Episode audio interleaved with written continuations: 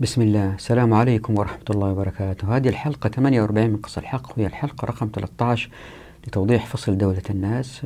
من من الآن إن شاء الله إلى نهاية دولة الناس ثم فصل إن شاء الله بإذن الله الديوان والقذف بالغيب والمكوس. في هذه الفصول آه، راح أحاول إن شاء الله في أول كل حلقة إني ألخص كامل الحلقة فالمشاهدين فقط يستطيعوا مشاهدة أول آه، أربعة خمسة دقائق وإن لم يكونوا طلاب العلم بيتركوا الباقي.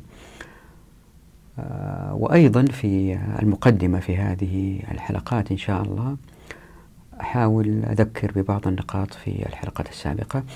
من الحلقة السابقة واللي قبلها في الحديث عن مصارف الفيء وخمس الغنائم قد يظهر سؤال أو استفسار من البعض أنه وظهروا سألوني. أنه آه، طيب إيش الضرر من ترك بعض المال للمجاهدين بعد ما يتوفوا؟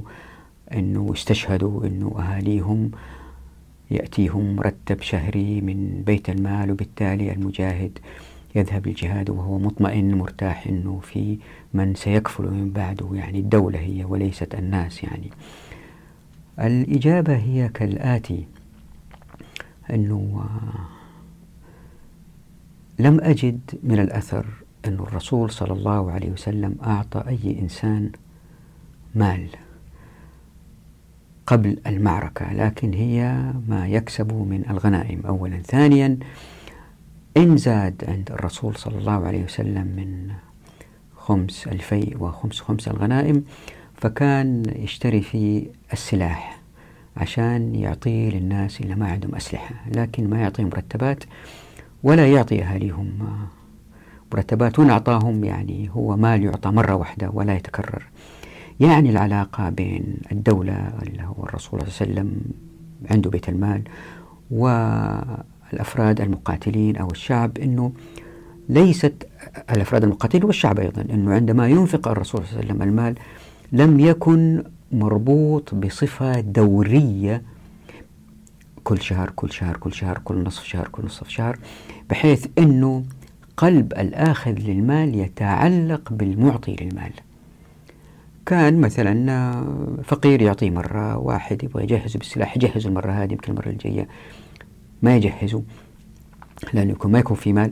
فبالتالي قلب الشخص الذي يذهب للمعركة ليس متعلق بالمعطي السلطان الإمام اللي يكون. فاللي بيصير تفوت فرصة أنه السلطان أو الحاكم يتحكم في هؤلاء الناس حتى يسمعوا كلامه. إن فعل شيء لا يرضي الله سبحانه وتعالى أو مخالف للشريعة. فهذا مبدأ مهم جدا أن المال لا يتكرر باستمرار زي ما حدث مع المتأخرين بعد ما صار في ديوان من العصر الأموي وماشي وفي جند ومرتبات. من الناحية الثانية وهذه أيضا مهمة أنه الشريعة وضعت فلتر أو صفاية حتى تصفي المجاهدين اللي آه، يتوكلوا على الله ويخافوا الله ويحبوا الله وهؤلاء الأشجع عموما في المعارك. فالمجاهد اللي اللي يخرج وعارف إنه ما في دولة وراه تتكفل أهله هذا أكثر شجاعة من المجاهد اللي هو يعني أنا ضامن أنه أهلي لهم دخل شهري فخلاص أنا أروح في سبيل الله. هذلك ذلك أشجع فبالتالي اللي بيصير أنه الأشجع يتقدموا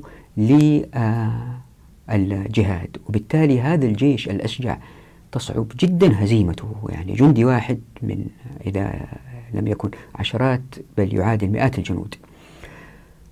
ناهيكم عن النقطة اللي ذكرت فيها مرارا أنه مجرد وجود مال في بيت المال عشان ينفق مستقبلا يؤدي إلى إيجاد جهاز بيروقراطي لإدارة هذا المال لحساب هذا المال لحفظ هذا المال وبالتالي بالتدريج تظهر الطبقة الفاسدة التي تنجذب لهذا المال وهذه الطبقة تبرر لنفسها المزيد من فعل الخير بأخذ المزيد من الأموال من الأثرياء يقول هذا ثري والله عنده مال زايد طيب ليش تستمتع فيه؟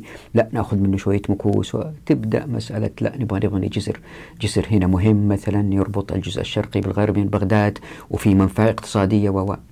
تبدأ الأموال تذهب للمشاريع وما إلى ذلك. فأتت الشريعة بقفل هذا الباب تماما. ليه؟ لأنه إن كان إن كان بقي بيت المال خاوي الأمة تكون عزيزة لأن الأفراد أعزاء. هؤلاء الأعزاء عندها يكفل أهل المجاهد أفضل بكثير من إنه, إنه يكون في مال في بيت المال لأنه قد يكون مال مستمر من بيت المال قد لا يكون كثير جدا. لكن إن كان التكافل الاجتماعي على أفراد المجتمع أفراد المجتمع كلهم قيمهم عالية زي ما سيأتي إن شاء الله في الحديث عن فصل البركة والحديث عن السمو. ستروا أنه مع تطبيق الشريعة المجتمع أفراده يكونوا ذوي قيم عالية وهؤلاء لن يبخلوا على أهل الشهيد. لتلخيص هذه الحلقة في عدة جمل الهدف من هذه الحلقة والحلقة القادمة التي تتحدث عن مصارف الفيء وخمس الغنائم وجمعناهم مع بعض لأن الفقهاء جمعهم مع بعض لأنه المسمين في آية الغنائم هم نفسهم المسمين في آية الفيء. فظهر خلاف بين الفقهاء أنه هل نقسم خمس الغنائم أو الفيء بالكامل إلى ستة أقسام يعني ستة أسهم أو خمسة أسهم أو ثلاثة أسهم؟ فبرغم جميع هذه الاختلافات وهل لآل البيت منهم نصيب؟ وإذا توفر وسلم هو الآن ما هو موجود ماذا نفعل بسهمه؟ الله سبحانه وتعالى موجود في كل مكان يعني وهو معنا أينما كنا لكنه ليس معنا موجودا. ماديا يعني فكيف نعطيه يعني؟ فسهم لله يذهب لمن؟ فبرغم جميع هذه الاختلافات في الآراء إلا أن جميعا تتحد على شيء واحد ألا وهو أن الأموال تذهب للمسمين في الآية. هذا مذهب أهل الحديث.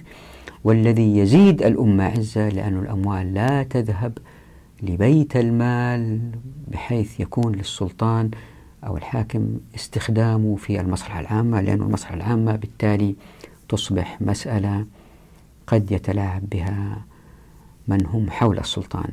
هذا هو الهدف من هذه الحلقة والحلقة القادمة. طبعا طلاب العلم بإمكانهم الاستمرار والناس اللي ما هم مهتمين بالتفاصيل بيستطيعوا التوقف هنا.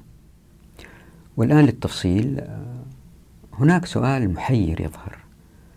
كيف أجاز الفقهاء دفع أموال الفيء وخمس الغنائم وأحيانا كل الغنائم لأنه لم تقسم أموال سواد العراق مثلا وذهبت كل الأموال إلى بيت المال. كيف أجازوا دفع هذه الأموال للمقاتلين كمرتبات قبل بدء المعركة؟ آه هذا فعل لم يفعله الرسول صلى الله عليه وسلم أبدا. وفي الوقت ذاته هذه الأموال هي للفيء وخمس الغنائم مصارفها واضحة في القرآن بنصوص واضحة. الفقراء مساكين آه، ابن سبيل يتامى يعني واضحة واضحة جدا. كيف حدث هذا؟ أنا احترت في هذه المسألة كثيرا والنتيجة كانت أنه في إجابتين. الإجابة الثانية هي التقليد وهذه وضحتها في فصل الديوان صفحة 498 اللي حب يقرأها. سنأتي لتوضيحها في فصل الديوان. الإجابة الأولى هي أنه فجأة صار بيت مال المسلمين مكنوز بالمال لأنه الغنائم لم تقسم ونفس الفعل هذا الذي حدث في السواد وقع أيضا في بعض الأراضي في الشام ومصر. وبالتالي آه، احتاروا الفقهاء في الأموال المتجمعة هذه ينفقوها كيف؟ فبدأت الاجتهادات لصرفها للمرتزقة ولأهليهم من توفوا وما إلى ذلك. ولأن المسألة حساسة جدا في تاريخ الأمة. يجب أن نأخذها بنوع من الحذر الشديد يعني نعطيها زيادة آه، اهتمام. ولذلك وضعت لها فصل كامل اسم الديوان بس الآن في هذا الجزء المتبقي من دولة الناس بنمر عليها سريعا بس برضو أيضا بنوع من التفصيل. خلينا نبدأ بقراءة نص لابن تيمية في مصارف الفيء وخمس الغنائم. ترى لاحظوا ابن تيمية يعني في النص هذا القادم هو آه، من أكثر الناس وعي لهذه المسألة واللي نقرأه ليس بالضرورة رأيه هو. هو يسرد جميع آراء الفقهاء الكبار وهي من أفضل ما وجدت في وضح في توضيح هذه المسألة. يقول رضي الله عنه وأرضاه وذكر مصارف الفيء بقوله أعوذ بالله من الشيطان الرجيم ما أفاء الله على رسوله من أهل القرى فلله وللرسول وذي القربى واليتامى والمساكين وابن السبيل كي لا يكون دولة بين الأغنياء منكم. واستمر في قراءة الآيات ألين قوله تعالى والذين جاءوا من بعدهم يقولون ربنا اغفر لنا ولإخواننا الذين سبقونا بالإيمان ولا تجعل في قلوبنا غلا للذين آمنوا ربنا إنك رؤوف رحيم. إذا تتذكروا هذه الآيات قرأناها وتحدثنا عنها باستفاضة في فصل الأراضي. اللي حب يرجع لهذيك الفيديوهات لكن آه، نكمل كلام ابن قدامة فيوضح هذه الآيات بالقول فهؤلاء المهاجرون والأنصار ومن جاء من بعدهم إلى يوم القيامة ولهذا قال مالك وأبو عبيد وأبو حكيم النهرواني من أصحاب أحمد وغيرهم أن من سب الصحابة لم يكن له في الفيء نصيب. ومن الفيء ما ضربه عمر رضي الله عنه على الأرض التي فتحها عنوة ولم يقسمها كأرض مصر وأرض العراق إلا شيئا يسيرا منها وبر الشام وغير ذلك. فهذا الفيء لا خمس فيه عند جماهير الأئمة كأبي حنيفة ومالك وأحمد. وإنما يرى تخميسه الشافعي وبعض أصحاب أحمد. انتبهوا هذه مسألة جدا مهمة. يعني الشافعي بالذات وبعض أصحاب أحمد رأوا تخميس الفيء. وذكر ذلك رواية عنه. قال ابن المنذر لا يحفظ عن أحد قبل الشافعي أن في الفيء خمسا كخمس الغنيمة وهذا الفيء لم يكن ملكا للنبي في حياته عند أكثر العلماء. وقال الشافعي وبعض أصحاب أحمد كان ملكا له وأما مصرفه بعد موته فقد اتفق العلماء على أن يصرف منه أرزاق الجند المقاتلين الذين يقاتلون الكفار فإن تقويتهم تذل الكفار فيؤخذ منهم الفيء يعني تقوية المقاتلين يذل الكفار وبالتالي نأخذ منهم مزيد من الفيء. وتنازعوا هل يصرف في سائر مصالح المسلمين أم تختص به المقاتلة على قولين للشافعي يعني أموال الفيء هذه صار فيها خلاف هل هي فقط للي بيقاتلوا أو إنها لسائر مصالح المسلمين مثل بناء الطرق والسدود وما إلى ذلك؟ على قولين للشافعي ووجهين في مذهب الإمام أحمد لكن المشهور في مذهبه وهو مذهب أبي حنيفة ومالك أنه لا يختص به المقاتلة بل يصرف في المصالح كلها يعني ليس فقط للذين يقاتلون. وعلى القولين يعطى من فيه منفعة عامة لأهل الفيء. فإن الشافعي قال ينبغي الإمام أن يخص من في البلدان من المقاتلة وهو من بلغ ويحصي الذرية وهي من دون ذلك والنساء إلى أن قال ثم يعطي المقاتل في كل عام عطاءهم ويعطي الذرية والنساء ما يكفيهم لسنتهم. قال والعطاء من الفيء لا يكون إلا لبالغ يطيق القتال. يعني يستطيع القتال. قال ولم يختلف أحد ممن لقيه في أنه ليس للمماليك في العطاء حق ولا للأعراب الذين هم أهل الصدقة. قال فإن فضل من الفيء شيء وضعه الإمام في أهل الحصون والازدياد في الكراع والسلاح وكل ما يقوى به المسلمون. فإن استغنوا عنه وحصلت كل مصلحة لهم فرق ما يبقى عنهم بينهم على قدر ما يستحقون من ذلك المال. قال ويعطى من الفيء رزق العمال والولاة وكل من قام بأمر الفيء من وال وحاكم وكاتب وجندي ممن لا غنى لأهل الفيء عنه. لاحظوا أن هذه كلها وظائف يعني أشخاص لهم وظائف إدارية لم تكن موجودة في عهد الرسول صلى الله عليه وسلم كأعطيات يعني كانوا موجودين ناس يساعدوا الرسول صلى الله عليه وسلم لكن لم يأخذوا شيء من الفيء. وهذا مشكل مع قوله أنه لا يعطى من الفيء صبي ولا مجنون ولا عبد ولا امرأة ولا ضعيف لا يقدر على القتال لأنه للمجاهدين. وهذا إذا كان للمصالح.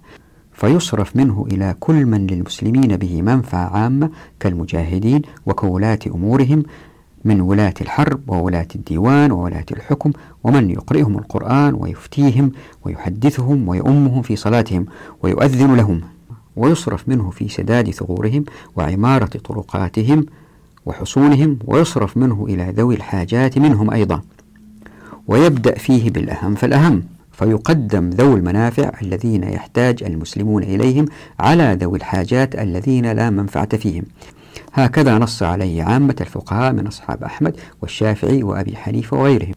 قال أصحاب أبي حنيفة يعني هذه وجهة نظر أخرى يصرف في المصالح ما يسد به الثغور من القناطر والجسور ويعطى قضاة المسلمين ما يكفيهم ويدفع منه أرزاق المقاتلة وذوي الحاجات يعطون من الزكوات ونحوها.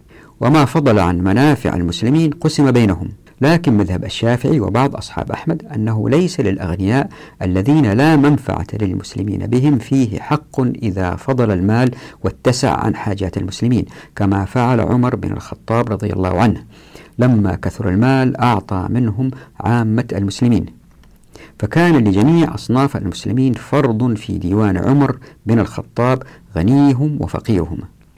لكن كان أهل الديوان نوعين مقاتلة وهم البالغون وذرية وهم الصغار والنساء الذين ليسوا منه القتال. ومع هذا فالواجب تقديم الفقراء على الأغنياء الذين لا منفعة فيهم. فلا يعطى غني شيئا حتى يفضل عن الفقراء. هذا مذهب الجمهور كمالك وأحمد في الصحيح من الروايتين عنه. ومذهب الشافعي كما تقدم تخصيص الفقراء بالفاضل. من هذا العرض السريع لكلام ابن تيمية رضي الله عنه للأقوال المختلفة. الواحد بيستنتج أنه آه، معظم الأقوال الأصح هي أنه الأموال لم تذهب لمشاريع بل ذهبت لأفراد. وزي ما راح تشوفوا إن شاء الله هذا إعجاز في آه، التشريع أنه الأموال تذهب للناس وأكدت هذه مرارا وتكرارا والناس هؤلاء يعملوا وينتجوا ويزداد الخير. الآن خلينا نأكد آه، بعض النقاط في المصارف حتى نشوف إنها كيف تذهب للناس المستحقين وليس لأيدي يمكن تسيء استخدامها. نبدأ بمصارف الغنائم.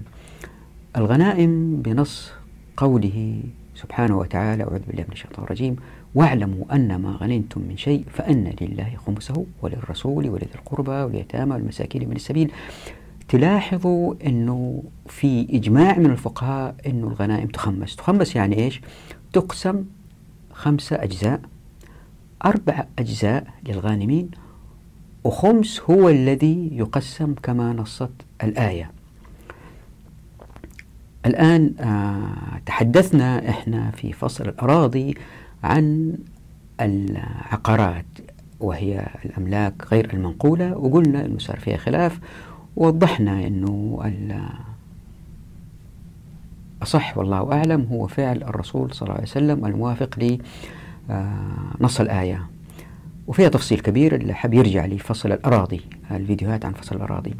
بالنسبة بالنسبة لغير المنقولات الأشياء التي زي الأسلحة اللي يغنموها والذهب وما إلى ذلك هذه ظهر آه، خلاف آه، في السلب وسيأتي هذا إن شاء الله في فصل الديوان توضيحه ليس مكانه الآن. خلاف آخر ظهر بين الفقهاء الخمس هذا لأنه أربع خمس الغانمين معروف.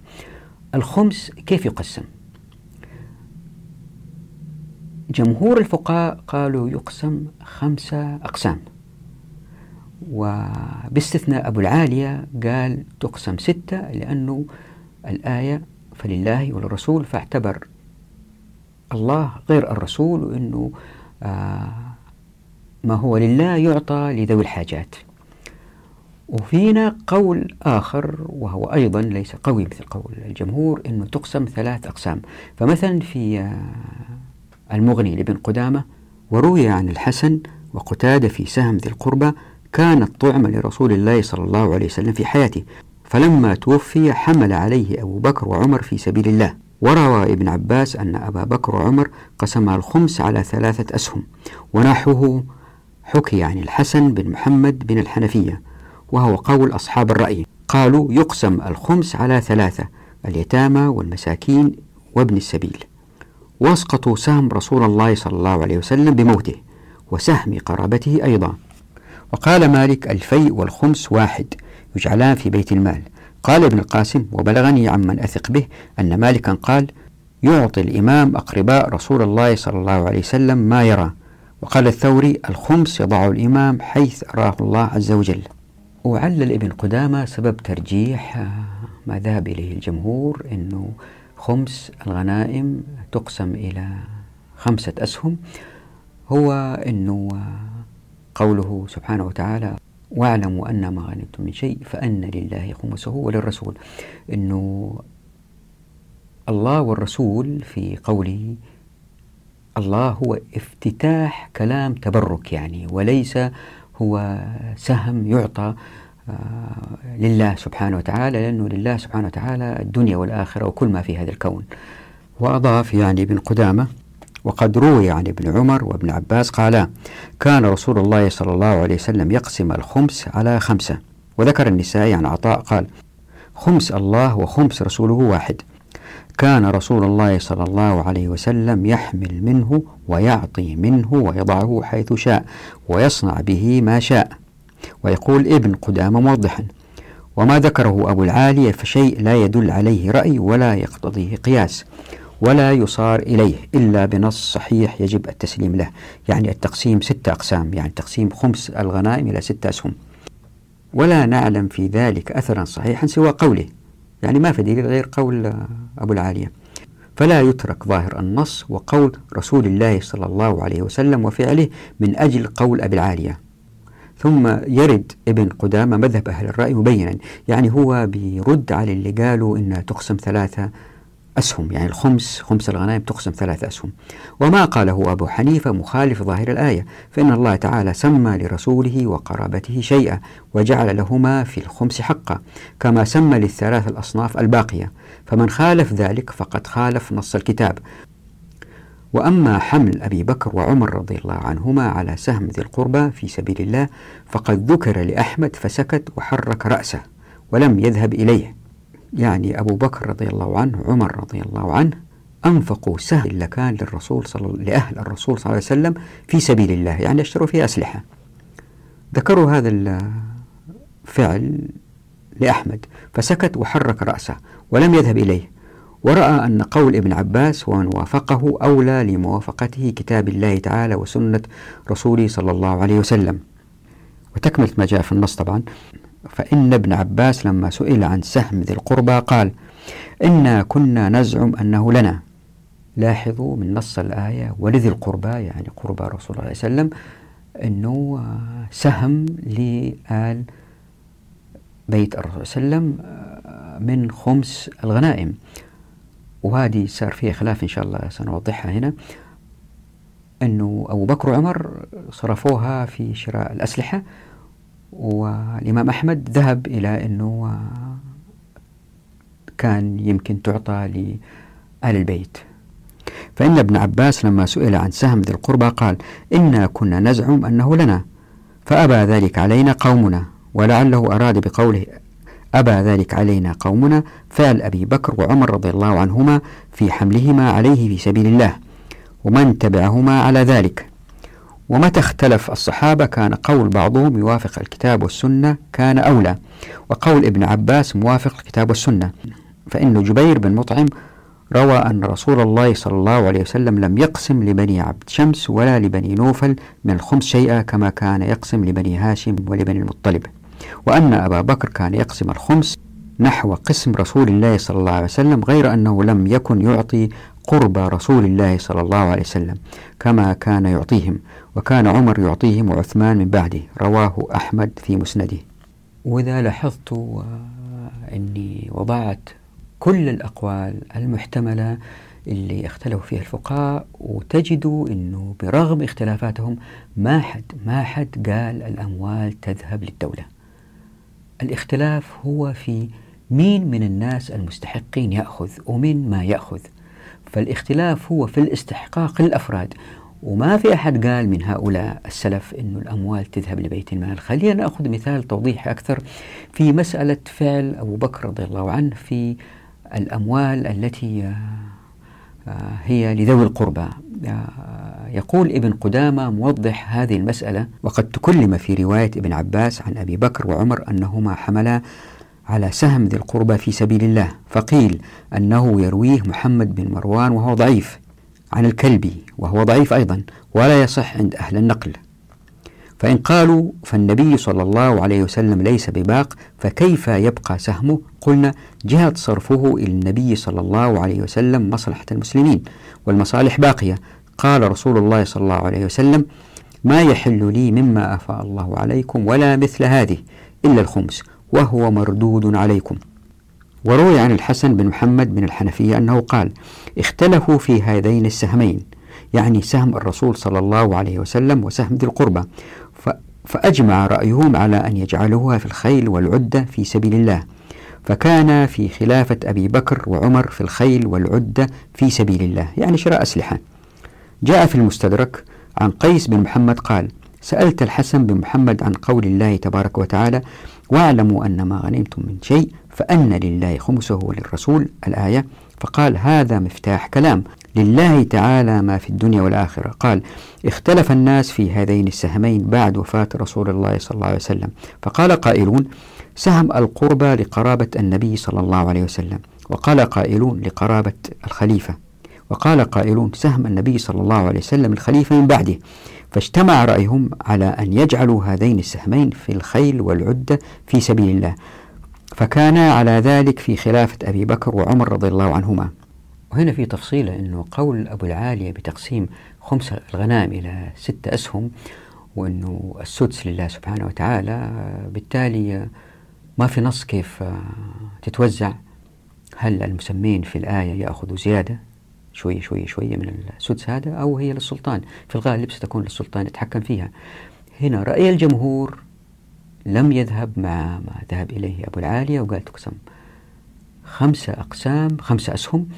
وليس ستة حتى لا يأخذ السلطان هذا السدس يمكن يتحكم فيه. وهذه مسألة مهمة تفصيلة مهمة. من النص السابق للحسن بن حنفية وأقوال أخرى الواضح تماما أنه سهم الرسول صلى الله عليه وسلم وسهم الله واحد وأنها أنفقت في لشراء الأسلحة. الآن الواضح أيضا من السابق أنه عندما يخمس بيذهب لليتامى والمساكين وفقراء ابن سبيل. لاحظوا أنه هؤلاء جميعا أفراد ما عدا السلاح الذي أيضا يعطى لأفراد ما عندهم سلاح لتمكين الأمة أكثر. ففي جميع الأحوال ما حد قال أنه المال يذهب لبيت المال حتى يتحكم في السلطان في مصالح الأمة. إلى الآن ما حد قال هذا الكلام. كان الاختلاف في سهم سهمين نجمع الأسهم مثل هذه. والملاحظ أيضا أنه الآيتين الغنائم والفيء والصدقات أيضا فيها ابن السبيل. يعني في أيامنا هذه إذا كان فكرنا في تقسيم الأموال وهذا إعجاز. أي شخص لما يفكر في التقسيم يفكر في الفقراء المساكين يفكر في المشاريع. بس ما حد يفكر في ابن السبيل ما حد يقول نعطي ابن السبيل مال. ليه؟ لأنه يعني ببساطة أنت تتمشى من بلد بلد وإحنا نعطيك فلوس مو معقول. خليك مرزوع في مكانك. لا تسافر مو ضروري تسافر. لا. الإسلام أصر في الآيات الثلاث الصدقات والغنائم والفيء على دفع المال لابن السبيل. لأنه هو بانتقاله بتنتقل المعرفة والبضائع وما إلى ذلك. لذلك أعطيته فصل كامل هي فصل ابن السبيل لأهمية هذه المسألة. بالإضافة إلى ذلك فأموال الفيء بتذهب أيضا لأفراد اللي هم الفقراء. وهذا الفقراء يعني قد يكون منهم من هم أبناء الشهيد في المعارك السابقة اللي صارت قبل سنة سنتين قبل عشرين سنة. فهؤلاء إذا كانت أرملة زوجها توفى من عشرين سنة في معركة واستشهد وما تستطيع أن تعمل ولا تستطيع فلها مال مستمر من الفيء. لذلك يعني مهما فكرت تجدوا مهما قرأت تجدوا أن الأموال دائما برغم الاختلافات تذهب إلى الناس ولا تذهب إلى مشاريع وهذا استنتاج مهم جدا جدا جدا. الآن لننظر للمسألة الأخرى أو القول الآخر بأنه سهم الرسول صلى الله عليه وسلم والله واحد لكن لأنه الله سبحانه وتعالى ما هو موجود له الدنيا والآخرة وكل ما في الكون فسهم الرسول صلى الله عليه وسلم لأنه توفى فهو يستمر لأنه أهله صلى الله عليه وسلم لا زالوا ذريته موجودين أهل البيت. الآن الله سبحانه وتعالى والله أعلم هذا توضيح مني. أنه ذكر نفسه في الآية لله وذكر الرسول صلى الله عليه وسلم لأنه الله سبحانه وتعالى غير موجود محسوس معانا موجود يعني. وسيأتي يوم أن الرسول صلى الله عليه وسلم لن يكون موجود معنا. لا سيما أنهم ممنوعين من الصدقات يعني آل البيت لا يأخذوا من الزكاة. هنا أيضا برغم أنه المال يذهب لجماعة معينة اللي هم آل البيت فهو أيضا لا يذهب للدولة. يعني أيضا في القول الذي ذهب إليه الإمام أحمد أنه آل البيت لهم نصيب وسهمهم باقي في أموال الفيء فهو لا يذهب بالمال إلى آه، بيت المال. الآن خلينا نلاحظ أنه الآيتين بتقول أنه لله والرسول ولذي القربى واليتامى والمساكين وابن السبيل. فإذا كنا الله سبحانه وتعالى والرسول واحد فيصير باقي ذي القربى واليتامى والمساكين وابن السبيل. باقي كم؟ أربعة. الآن إذا كان قلنا يعني في احتمالين احتمال أول أنه الإنفاق يكون على هؤلاء الأربعة يعني ذوي قرب الرسول صلى الله عليه وسلم يستمر الإنفاق عليهم. والاحتمال الآخر أنه زائد الأربعة هدول في خمس اللي هو للسلاح. ولأنه الخليفة أبو بكر رضي الله عنه وعمر رضي الله عنه كانا مع الرسول صلى الله عليه وسلم ففعلهما أولى بالاتباع. ألا وهو أنه الخمس الله والرسول للسلاح. وذوي القربى يأخذوا ويبقى الثلاث الأسهم الباقية اليتامى والمساكين وابن السبيل. وبهذا نستنتج أنه في جميع الأحوال مصارف الفيء لم تذهب لبيت المال ليتحكم فيها السلطان لمشاريع أو مصالح الأمة. لا هي لناس مستحقين. برغم جميع الاختلافات بين الفقهاء هي مال يذهب للمستحقين. باتباع النصوص باتباع النصوص هي أموال تذهب لمستحقين. هؤلاء المستحقين زي ما راح نشوف إن شاء الله في الفصول القادمة الفيديوهات القادمة يؤدوا إلى انتشار الأمة ورفعها. ولأن المسألة قد تطول وقد يمتد الفيديو لأكثر من ساعة يجب أن نتوقف هنا لأنه التفاصيل القادمة أيضا مهمة عن مصارف الفي وخمس الغنائم. لابد نعطيه حقه من التفصيل حتى يتأكد الجميع أنه الأموال هذه تذهب لناس مستحقين يؤدوا إلى رفع الأمة اقتصاديا وليست إلى مشاريع قد تنهب هنا وهنالك. نراكم على خير في الحلقة القادمة. دعواتكم وفي أمان الله.